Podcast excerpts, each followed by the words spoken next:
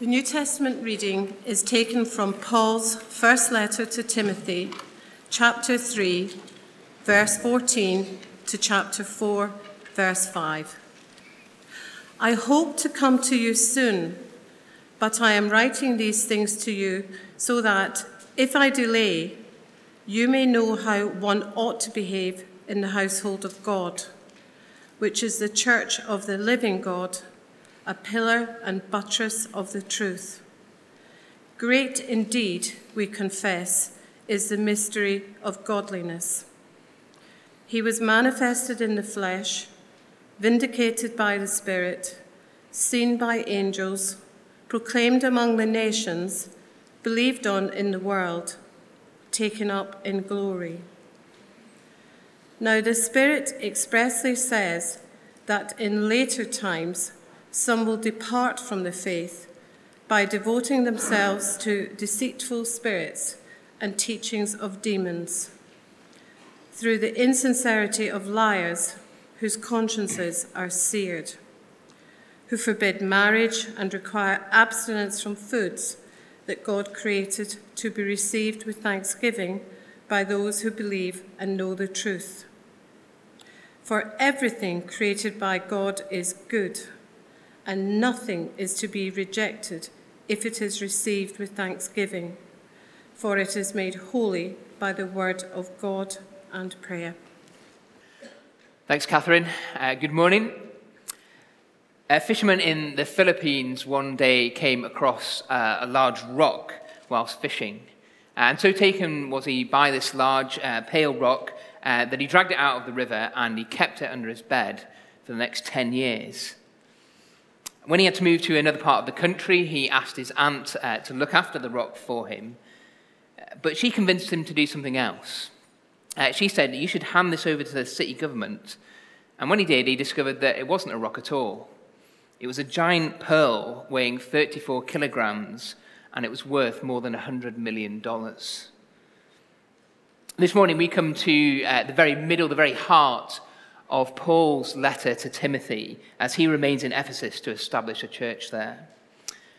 And in many ways, I think it's fair to say it's been pretty hard going over the last few weeks. I'm pretty sure Ken and Ben uh, would agree that we've covered some uh, potentially tricky ground.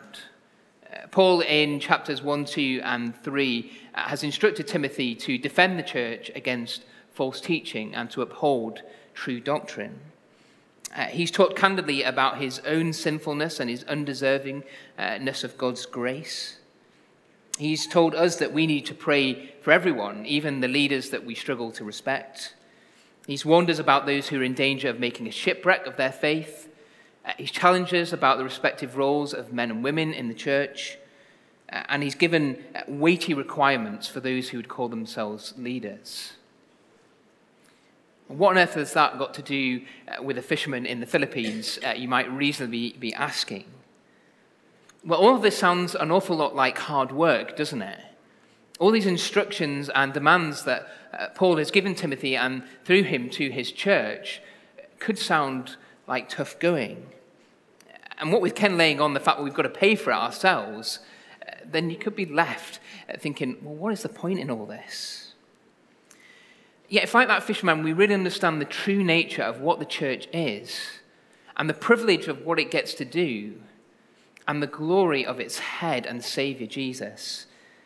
Well, then, chapters 1 to 3 and the instructions therein, and uh, 5 and 6 as we come to them later, well, they're not going to suddenly become easy, but they're going to feel a lot more like lifting a giant pearl than dragging a huge rock. Title this morning is What the Church Is and What It Should Do. And so we're going to uh, split up this morning uh, in that way. First, looking at what the church is uh, and then uh, what it should do. So if you're not there already, do uh, turn up in your Bibles to page 992. Um, and that should get you to 1 Timothy chapter 3. Uh, and let's look at verse 14 and 15 together first. It's in these verses that Paul spells out absolutely explicitly his purpose in writing to Timothy. If you've been paying attention over the last couple of weeks, uh, both uh, Ken and Ben have referenced this verse. I'm not at all annoyed that they've, uh, you know, strayed over into my verses. You know, stay in your own lane. But if you've been particularly uh, observant, you'll have seen that actually this verse is quoted in the title slide graphics for this whole series. And it really does get to the heart of the letter. So, why is Paul writing to Timothy and to us through him? Well, he says, I hope to come to you soon, but I am writing these things to you so that, if I delay, you may know how one ought to behave. Paul wants to be with Timothy, and he wants to be with uh, the church that he's leading in Ephesus in person. We know that longing, don't we? Especially over the last couple of years. It almost sounds like Paul is waiting on uh, the results of PCR tests. I hope to be with you, but if I have to delay, then, well. And the past three chapters have been about Paul telling Timothy, well, this is how the church ought to act, this is how it ought to live. Specifically, though, he's seeking to teach the church how to be the church. He goes on to say, so that you may know how one ought to behave in the household of God, which is the church of the living God.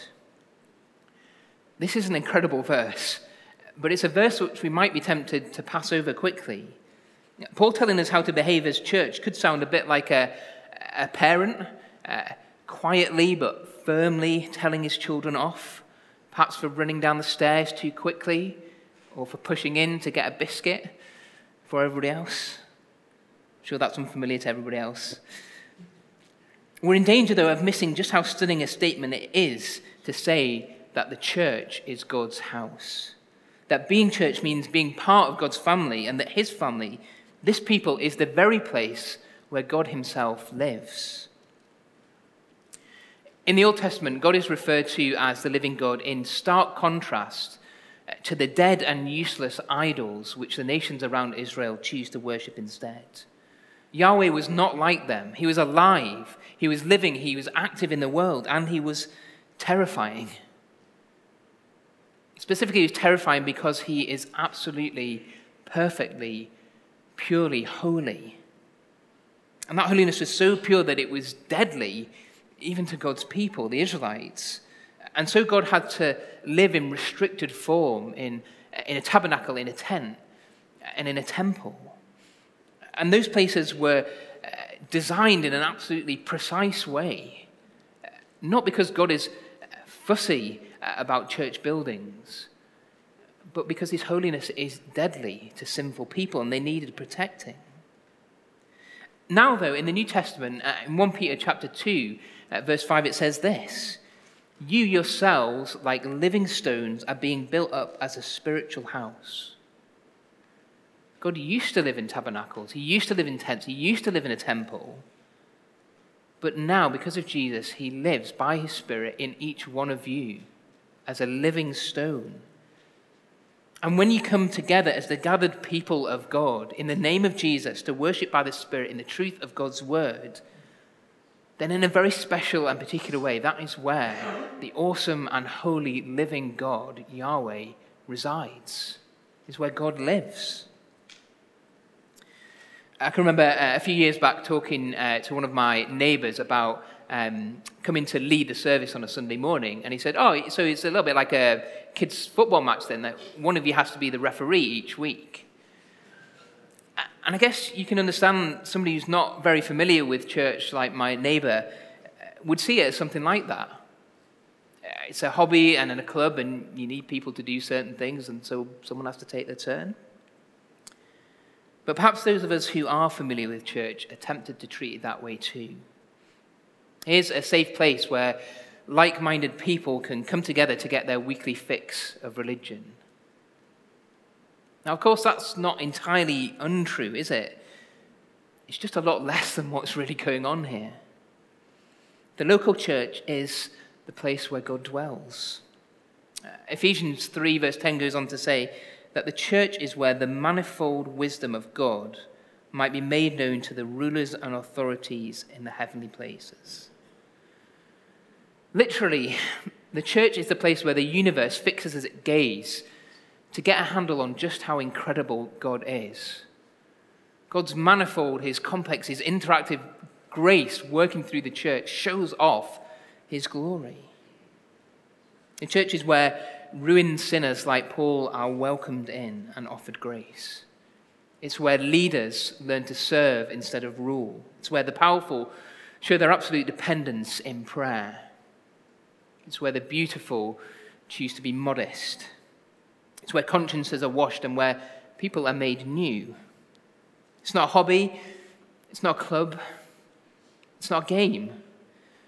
This is God's house, the place where the living God chooses to dwell, and we get to live in it. It's an immense and an incredible privilege, but one in which we're liable to forget too easily. Second, the local church secures and celebrates the truth. Verse 15 goes on to say, after uh, declaring that the church is the home of the living God, that it is a pillar and a buttress or a foundation of the truth. The next part of the church's essential nature is uh, described using architectural terms. Uh, and let me tell you this morning, I've got a little bit of experience here. I, I did my work experience 20 odd years ago in an architect's office, and I learned to fold really big sheets of paper in a very precise way and not an awful lot else. Uh, so my architectural knowledge is pretty much limited to what Kevin McCloud says on grand designs. But I don't think this is too difficult to get our minds around. Pillars and buttresses are easy to understand because they both essentially do the same job. They strengthen and they support things. In the case of buttresses, that's normally walls, and in the case of pillars, well, just look around. You've probably sat next to one. It's holding up the roof. That's what those things do. And the local church is to do the same thing. It is to support, it is to hold up, it is to lift up the truth.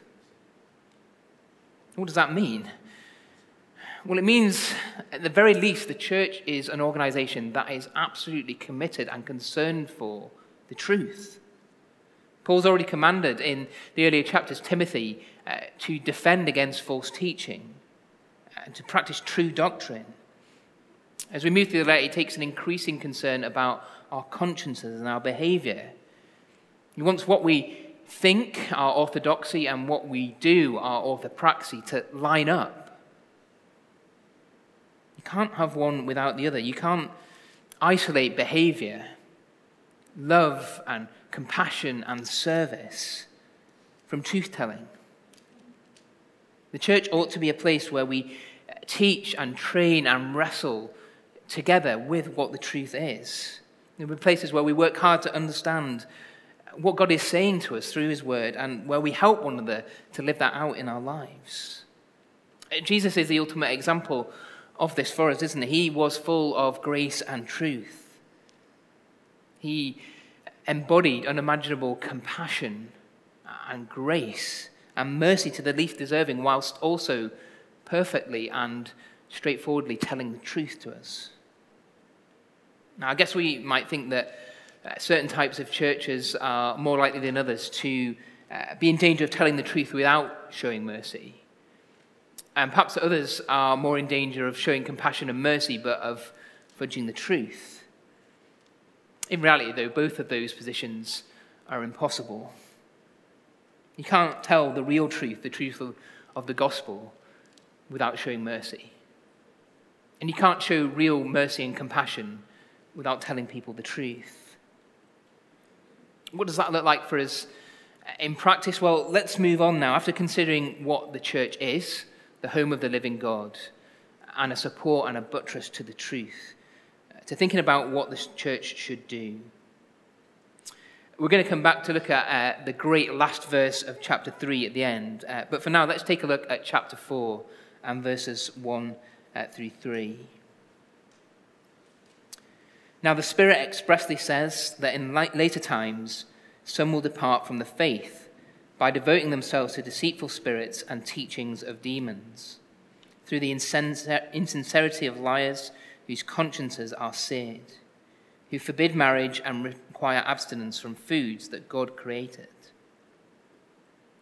The church is a pillar and a buttress of the truth we've been told. Its very nature is to secure and to celebrate the truth of the gospel. Here, Paul shows us just why that is so important. Because the Holy Spirit is saying through the scriptures that in the later times, in other words, between Jesus' first and second comings, there are going to be people who leave the faith. There are going to be those who claim to be followers of Jesus who turned out not to be followers of Jesus.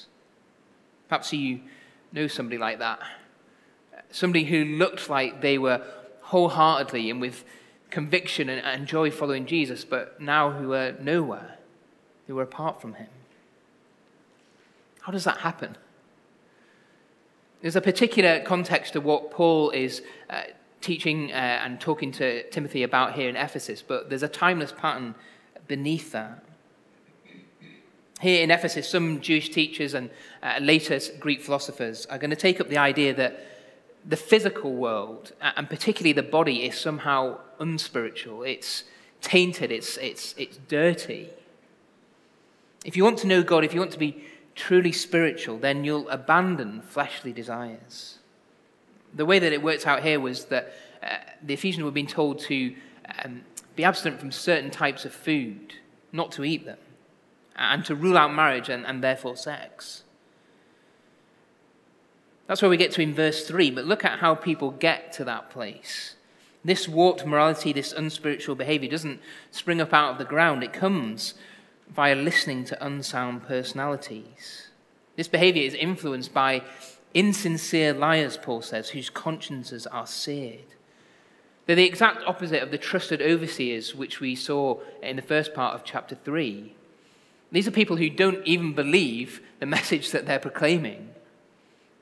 These are people whose consciences don't even know what the truth looks like anymore because over time they've become dull. Paul says they've been seared. The picture is there uh, like a, when a surgeon goes into a nerve ending and, and cauterizes it so it can't feel anymore. Paul says that there's a danger that if we're so far away from the truth, if we, if we stop taking care, then our nervous system, our spiritual nervous system, becomes dull to the truth. Our hearts become hardened.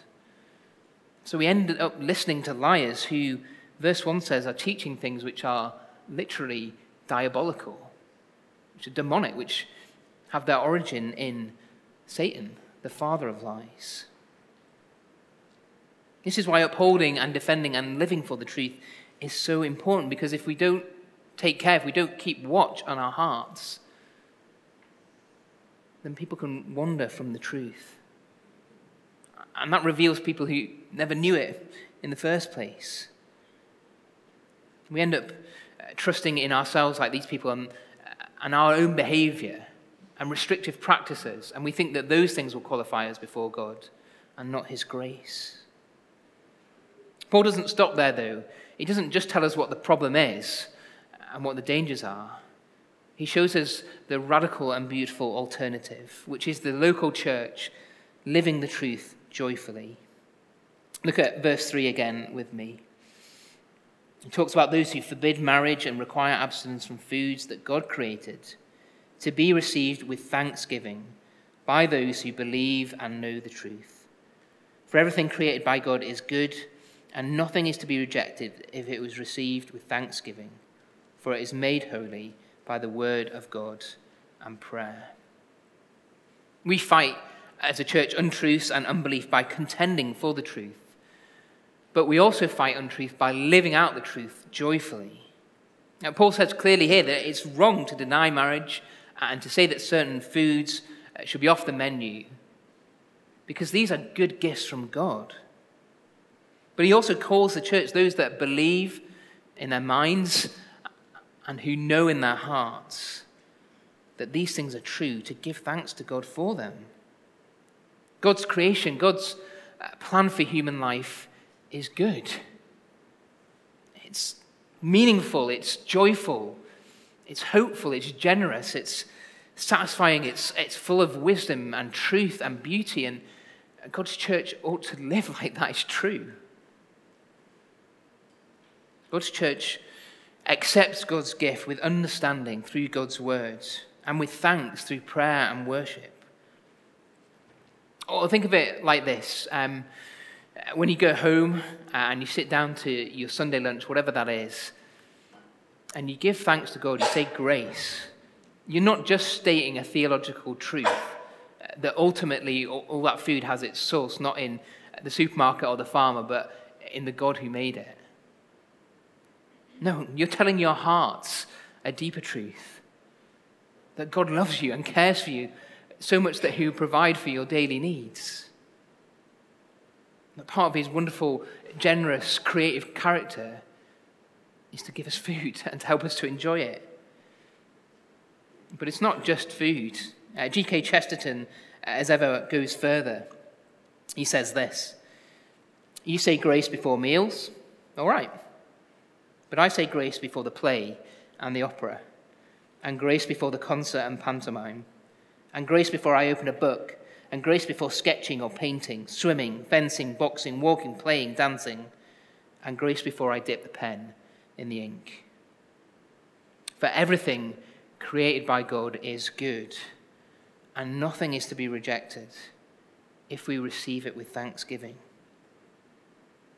Giving thanks to God for his creation, for his good gifts, and understanding just how good those gifts are through his word is the job of the church. And showing that to the watching world demonstrates God's goodness. But ultimately, and most supremely, that means knowing and rejoicing in God's greatest gift, Jesus. The second thing that the church should do, therefore, and the thing that I want to end with this morning, is declaring and enjoying the glory of Jesus. And let's finish with that final and stunning verse uh, of chapter 3, verse 16, which says this Great indeed, we confess, is the mystery of godliness. He was manifest in the flesh, vindicated by the Spirit, seen by the angels, proclaimed among the nations, believed on in the world, taken up in glory. Where does the power, where does the ability, where does the motivation come from for the church to live out what Paul demands of it? How can us, as the local church, be the place where the living God dwells? How can we live lives that show the watching universe just how good God is? How can we give thanks to all, for all that God has given us? How can we obey uh, the commands to watch out for false doctrine, uh, to serve one another, to pray for our leaders? How does that not feel like pushing a giant rock up a hill? The answer is Jesus. Jesus is the center of this letter. Physically, that's true, but, but spiritually.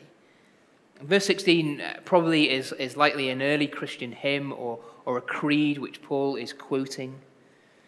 And it begins with an admission. It begins with a confession that the truth about Jesus is almost so amazing that we can't really express it, can't really get our heads around it. Uh, so much that could be said about this verse, but let me just say this. When, when Paul says, Great indeed, we confess, is the mystery of godliness, he's not talking about some secret. He's not saying that godliness is, is somehow kind of just out of our reach. He's actually saying the complete opposite. He's saying that the mystery of God's plan of redemption and salvation has been made clear to us, made obvious, made beautiful in Jesus. He's shown us what that looks like. He is the, the key that unlocks God's truth and makes sense of it. It's like if you uh, watch a film or, or, read a book that's got a, a twist at the end. Uh, and when you read it, you kind of begin to see how the rest of the book has always been lining up and getting ready for this plot twist. That's what Jesus is. And so uh, when Paul says, Great indeed, we confess, is the mystery of godliness, he's not exasperated. He's just saying, This is incredible. In the next three verses in, in that creed, there's uh, there's a summary of Jesus' life and death uh, and resurrection. And there's so much that can be said about it. There's so many different ways that you can, you can kind of try and split it up and, and understand it.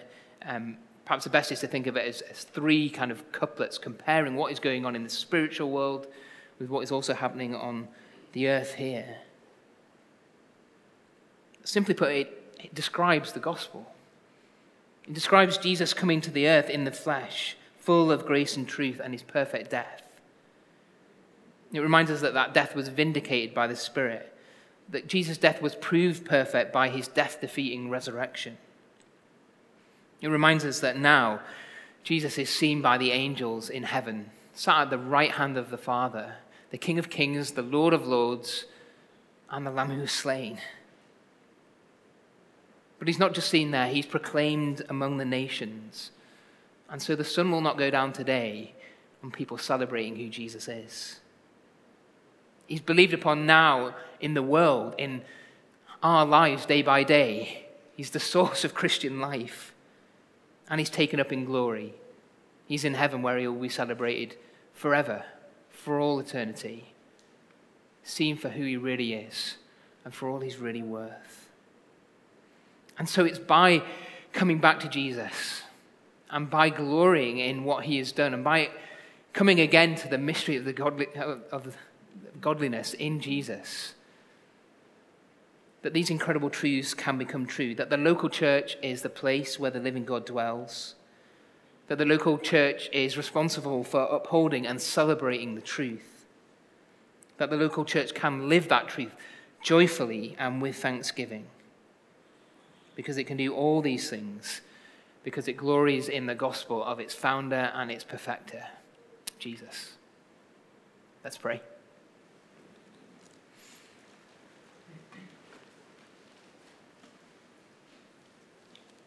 Heavenly Father, we thank you and we praise you for the incredible gift that it is to be called your people,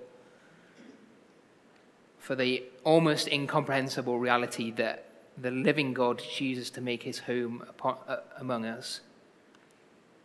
Lord, we struggle to get our heads around that. We struggle to believe that it's true. Lord, we struggle too as well to hear the commands of Paul's and the great responsibilities that you place upon the church, and we think, we can't do this. But Lord, we thank you for the mystery of godliness in Jesus. Lord, we thank you that he has come to earth, that he did die, and that he has risen again.